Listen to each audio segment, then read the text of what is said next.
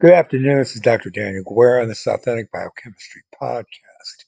Today is the 20th day of November 2023.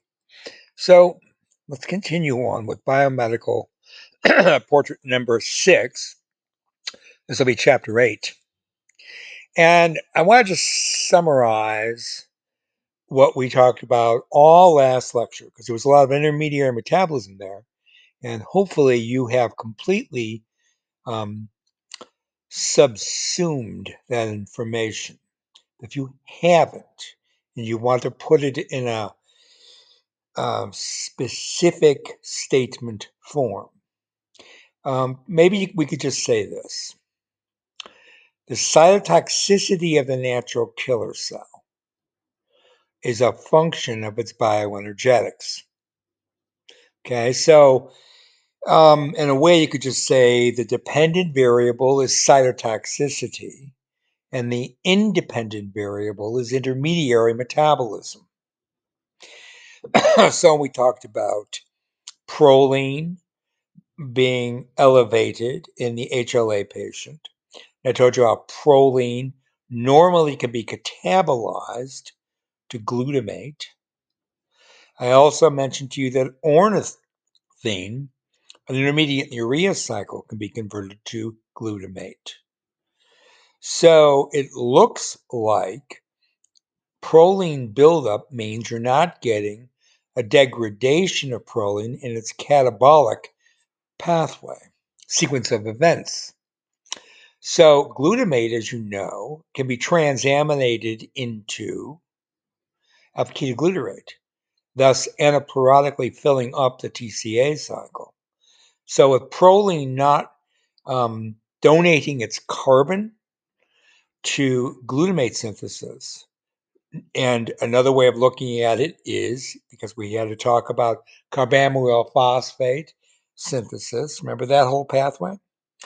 Um, for the urea cycle, it could be that ornithine also would not be utilized for glutamate synthesis, and we know it can be. Now, usually ornithine is completely consumed in the urea cycle, but that's only in cells that are actively generating urea for secretion. These natural killer cells, as well as uh, T lymphocytes in general, are not producing a lot of urea, although they're capable of it. So that means any ornithine that's going to be made available, and it would be because there would be an intact urea cycle, could well be a salvage pathway for glutamate synthesis, which means without glutamate synthesis, you wouldn't be able to utilize that as a carbon source for the TCA cycle, which gives you a further degradation of ATP synthesis. Okay. I just wanted to keep that in mind. The other thing that came up that I forgot to mention last time, alanine also is high. And you know, alanine can be directly transaminated to pyruvic acid. So that means you're not getting much metabolic play around pyruvate. You're getting pyruvate buildup, lactate buildup, which means you're not getting much lactate dehydrogenase, as well as proline, okay, and alanine. And all of those can feed into that endpoint in glycolysis. Now, if you know the gluconeogenesis is hampered because of the FBPase 1 corruption, exon 1 being gone. And we also remember the beta oxidation is corrupted because the acyl CoA dehydrogenase, ACAD9, is also faulty. Right? Remember that? Because of a missense mutation. it means that you are corrupting these natural killer cells in this inborn error of immunity um, with low or degraded levels of bioenergetics. Hence, there's going to be a um, collapse of the cytotoxicity of the natural killer cell. if that collapses, it's possible that's why you get the hyperinflammatory response, because the only thing the natural killer cell then is capable of doing is synthesizing pro-inflammatory cytokines. See? So that's one way to summarize where we are. But let's continue on because we're not anywhere near finished with this. So murine natural killer cell maturation is defined by a series of changes, and we talked about this about three lectures ago, of cell surface protein uh, expression uh, markers. So, which markers are changed during NK cell maturation in the healthy state? CD11B and CD27. So, immature CD11, CD27 natural killer cells transition to CD11 high, CD27 high. Then CD27 declines, resulting in a new expression pattern, which is CD11 high, CD27 low. And that's what you see in the most mature NK cells.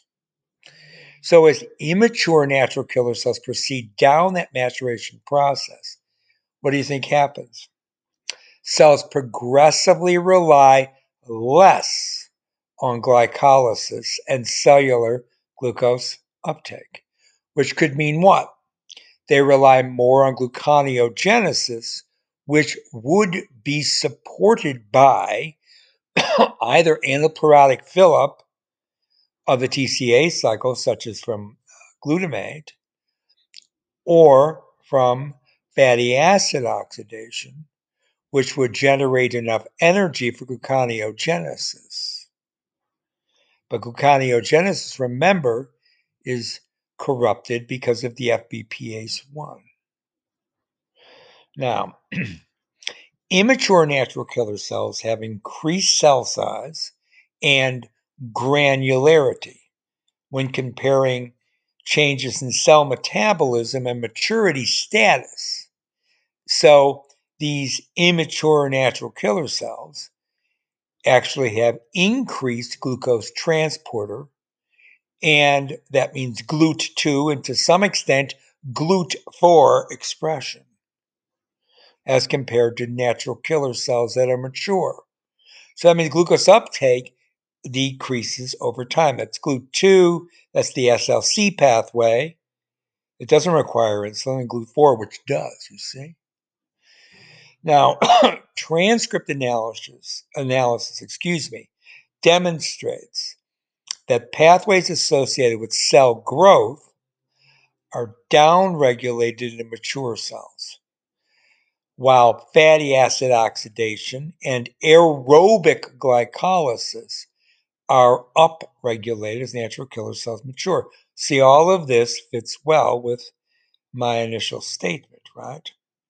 So ACAD9 deficiency in HLH because of that homozygous mutation in the disease, coupled with the impairment of gluconeogenesis due to the uh, exon 1 mutation of FBPase, might render natural killer cells unable to maintain appropriate bioenergetics. so natural killer cells develop in the bone marrow. In the bone marrow, you get CD11 low, uh, that's CD11B low, CD27 high. Remember, those precursors then uh, will mature to CD11B high, CD27 high, that's the intermediate, and finally it's going to be CD11 beta high, CD27 low. Those are all cell surface markers. That's the fully mature. Remember, I just went through this. So as natural killer cells mature, what else is going on? mTOR expression, glucose uptake, and GLUT2, GLUT4 expression tank.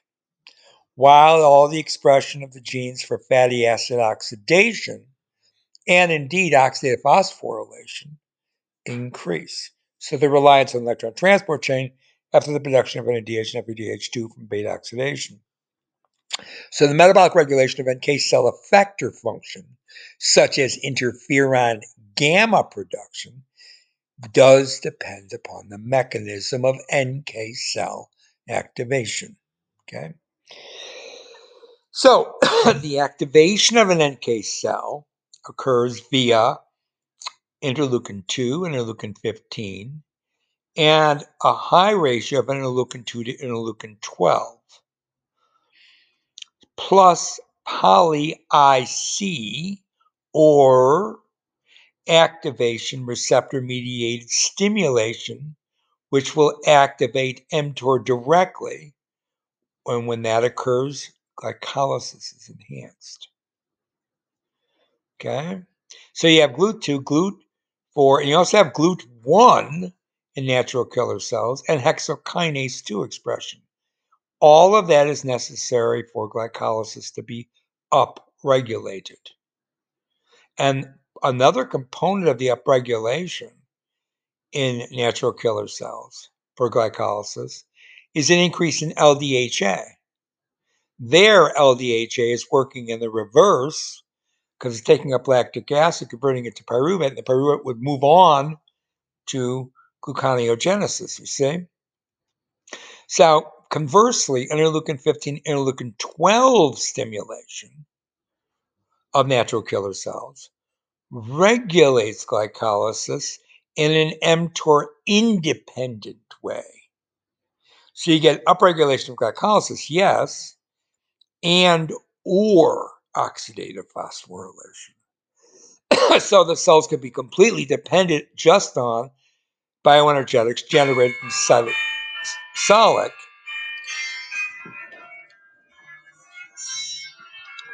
from cytosolic glycolysis. Okay? Now when that happens, when that happens, bioenergetics is greatly curtailed. Why? Because you're not getting the complete oxidation of the glucose via the utilization of the TCA cycle. So you're getting much more limited ATP synthesis, which means the NK cell now is going to be robbed from its normal bioenergetic full capacity, even just using glycolysis and TCA. Right? And if fatty acid oxidation is also corrupted because of acyl CoA dehydrogenase 9 being uh, corrupted, now you have no way to get to the appropriate necessary ATP levels to generate what would be required for full natural killer cell acti- activity. So I don't like talking about, but sometimes we can talk about the murine system. The murine system, when it has natural killer cell specific mTOR deletion, because you can do that in mice, right? They, of course, are going to have a compromised natural killer cell development because you have an impairment to the transition from immature to intermediate to mature NK cells. Okay. So the involvement of mTOR in NK cell maturation, together with changes in metabolism during maturation, is one of the ways that bioenergetics is directly linked to natural killer cell development. Now, when you compare NK cells and T cells, take a look at this. So, T cells, normal T, T effector cells, that is. What's going on with their bioenergetics relative to NK in metabolic sequences? A lot of parallels exist between the metabolic signatures of the all developing lymphocytes, obviously both the immature NKs and all the T cells, CD4 and CD8 positive, as I mentioned a couple lectures ago, rely heavily on glucose oxidation. And glucose oxidation directly supports cell proliferation. Yes, because you're getting a lot of NADPH production because you're using some of that glucose you know, as glucose 6 phosphate in the oxidopentose phosphate shunt. And the cells become quiescent. They acquire the mature phenotype, and then they're rec- relying on, again, fatty acid oxidation, which is going to be dependent upon fatty acid uptake or with whatever fatty acid may have been stored at some very low level in the natural killer or the lymphocyte cell. Got it? So it's all it's just basically summarizing. so natural cell, natural killer cell activation induces metabolic changes to other T lymphocytes. And the T lymphocytes also play a role in natural killer cell activation. Now, how's that? What I just mentioned to you, all of the, those classes of cytokines play a role in natural killer cell and T lymphocytic helper cell and cytotoxic T lymphocyte activation maturation. Okay. So that means that proliferation, effector function are playing off on both the lymphocytic family of T cells in circulation upon an oncogenic event or let's say a bacterial or viral infection. Um, and that's going to be dependent all on bioenergetics, but the bioenergetics itself is going to be tuned up or tuned down relative to the rel- relative to the bioenergetics that is in place to support the production of the glycosylated pro-inflammatory cytokines, which will then alter the activation of the cells. Okay, so all this looks like it's contingent upon glucose uptake. So GLUT1 plays a major role in these cells. And what the data suggests is that NK cell activation is absolutely dependent upon glucose uptake through GLUT1, right? And not only glucose uptake through GLUT1, but the complete aerobic utilization of glucose. So, glucose derived oxidative phosphorylation is absolutely required for natural killer receptor mediated activation. And inhibiting glycolysis by using inhibitors such as 2DG or inhibiting oxidative phosphorylation all will end up tanking ATP levels, which will then corrupt natural killer cell activation. Okay, it's just more of the same that you already know. Now, glutamine oxidation is very common in T cells, but not in natural killer cells. Okay? So, T cells are able to utilize, utilize glutamine. Now, glutamine is deaminated to glutamate, so the glutamate is then transaminated to alpha ketoglutarate, and that's how the anaplerotic level of the TCA cycle is um, sated. Okay. All right, so now you kind of get some better idea here. Now, upon interleukin 2 and interleukin 12 stimulation, using heavy isotopic glucose, that's C13 glucose, what was demonstrated was that natural killer cells will upregulate glucose fueled fatty acid synthesis and amino acid synthesis, of course. Now, this is during the early stages of stimulation. What is that getting ready for? Cell division, increase in nucleotide, amino acid, fatty acid, and cholesterologenesis. Okay. So, in the murine model, there are two mechanisms that regulate NK cell metabolic reprogramming during those early stages of activation. They are natural killer cell upregulation of glycolysis and OXPHOS, and that is regulated to some extent by a SREBB BP mediated transcriptional program that not only upregulates glucose metabolism, but also through the citrate malate shuttle, which we've talked about before. It's a monocarboxylic acid shuttle across the mitochondrial membrane. Okay. Now, when citrate comes out into the cytoplasm, what's happening? That's where ATP citrate lyase mediates fatty acid synthesis, cholesterologenesis. That's correct. And when there's an inhibition of mTOR, uh, for example, using rapamycin, that impairs activation induced increase in natural killer cell size. Now, size is going to play a role in storage. What kind of storage for the natural killer cell? The ability to store some lipid in the form of triacylglycerol, which can be a ready carbon source for beta oxidation without uptake, you see. So this is all coming together, what I was saying, in terms of all those metabolic pathways. You understand now? So NK cell activation itself induces metabolic uh, changes, and then those metabolic changes end up regulating the final maturation of the NK cell. Okay. Right. So I think we've got enough of that um, organized. So I can tell you that both T cells and natural killer cells require more ATP upon activation, and they undergo fundamental metabolic reprogramming as a result of that.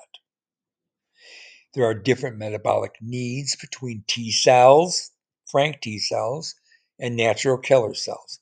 And this then gives you a potentiation of activating ligands, which play a role in those subsequent metabolic and activation division associated T cell and K cell acti- activities. Anything that seems to augment glycolysis and oxidative phosphorylation um, maintains T cells and natural killer cells in their most active intermediate maturation state, which means they're the most potent cytotoxic activities, T effector cell, T helper cell activities, and NK cytotoxicity as well. So CTLs, cytotoxic T lymphocytes, natural killer cells, are most cytotoxic when glycolysis is advanced, and also T effector cells are fully functional at that stage too. And what are the T effector cells doing? Part of their energetics is involved in dealing with the post T cell receptor activation after antigen presentation. Okay. Now, mTOR upregulates T cell glycolysis through the hypoxia initiation factor 1 alpha and c-MYC activation. So this is also going on because oxygen tensions can also become limiting with a lot of activity, especially associated with cell division. So the control of the metabolic pathways and all the effector functions of the NK cells depends on what the stimulation source is.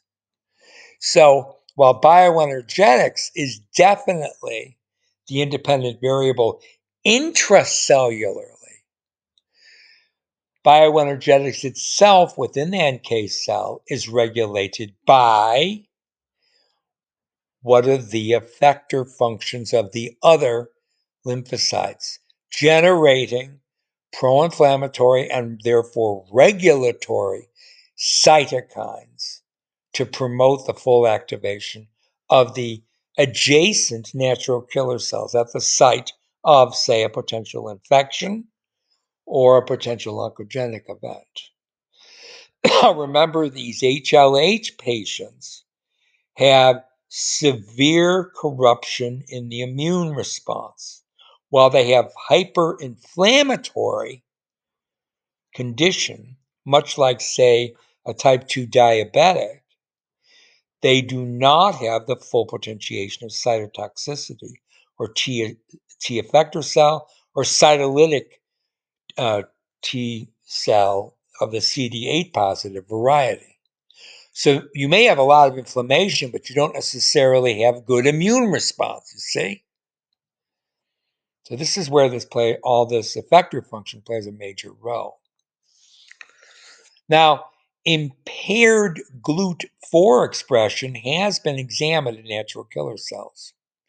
And when you get impaired GLUT4 expression, you get an alteration of NK cell division.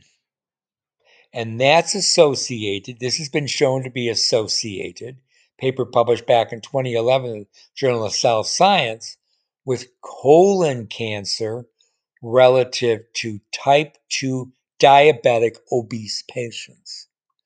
That's correct. So, you know, GLUT4 is an insulin regulated glucose transporter. You know, it's responsible, therefore, for insulin regulated glucose uptake, not only into these NK cells, but into adipose and myocytes.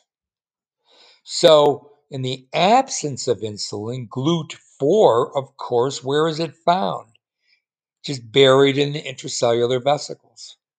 So its GLUT4 is found in the GSVs, GLUT4 storage vesicles, right? Now, due to the hydrophilic feature of glucose, glucose itself can also go through the co-transporter SGLT. So it's another type of glucose transporter that does not require insulin. So those GLUTs, such as GLUT1, GLUT2, which um, uh, those glucose transporters are within the bilayer lipid membrane. So GLUT2 is one of the major members of the glucose transporters for glucose uptake. So you see, glucose is hydrophilic. So what that means it can be in circulation and it can be taken up relatively readily, but it cannot transverse the membrane without vesicular aid some kind or some other kind of opening of the plasma membrane, such as could be afforded by GLUT2 and GLUT1. You see? Because glucose is water soluble, it's not going to move through the hydrophobic core of the membrane. So, the way those glucose transporters work is when you have relatively high concentrations of glucose. Okay? And when glucose levels start to be uh, de- start to tank, then that means that the GLUT transport is also going to fail because you need high glucose levels to be able to trigger the SGLTs, which include GLUT2 and GLUT1. Okay, so these are sodium glucose co-transporters. Right? And so that means that during hyperglycemia, that's usually associated with type 2 diabetics, there will be sufficient glucose uptake through those glucose transporters. But during hyperglycemic conditions, those GLUT transporters, such as the SGLTs, um, get associated with what's called proximal convoluted tubules. And those tubules then do not allow the appropriate insertion of the GLUT transporters in the membrane. This, of course, exacerbates the hyperglycemia in type 2 obese diabetics. Okay. And so, let me uh, see where we are. We're probably close to the end. Yeah, we are. I was going to get back into the RAB protein in our HLH patients, but I wanted to give you that complete understanding of glucose transport means to take up glucose to drive NK cell and T effector cell and cytotoxic T lymphocyte activation. Now I think you've got that as the uh, other component of the signal around this entire disease state which is again an inborn error of immunity associated with an inborn error of metabolism. Okay? So we know a lot about those two separately. Now we're combining the two in these very unfortunate diseased patients. I'm going to end here and we're going to continue on a little bit more on intermediary metabolism and ultimately finish this series of lectures on, uh, well, at least on this component of the natural killer cells. We have a little bit more to say about lipids, of course. Dr. Dan Guerra, 20 November 2023, on a Monday evening, saying bye for now.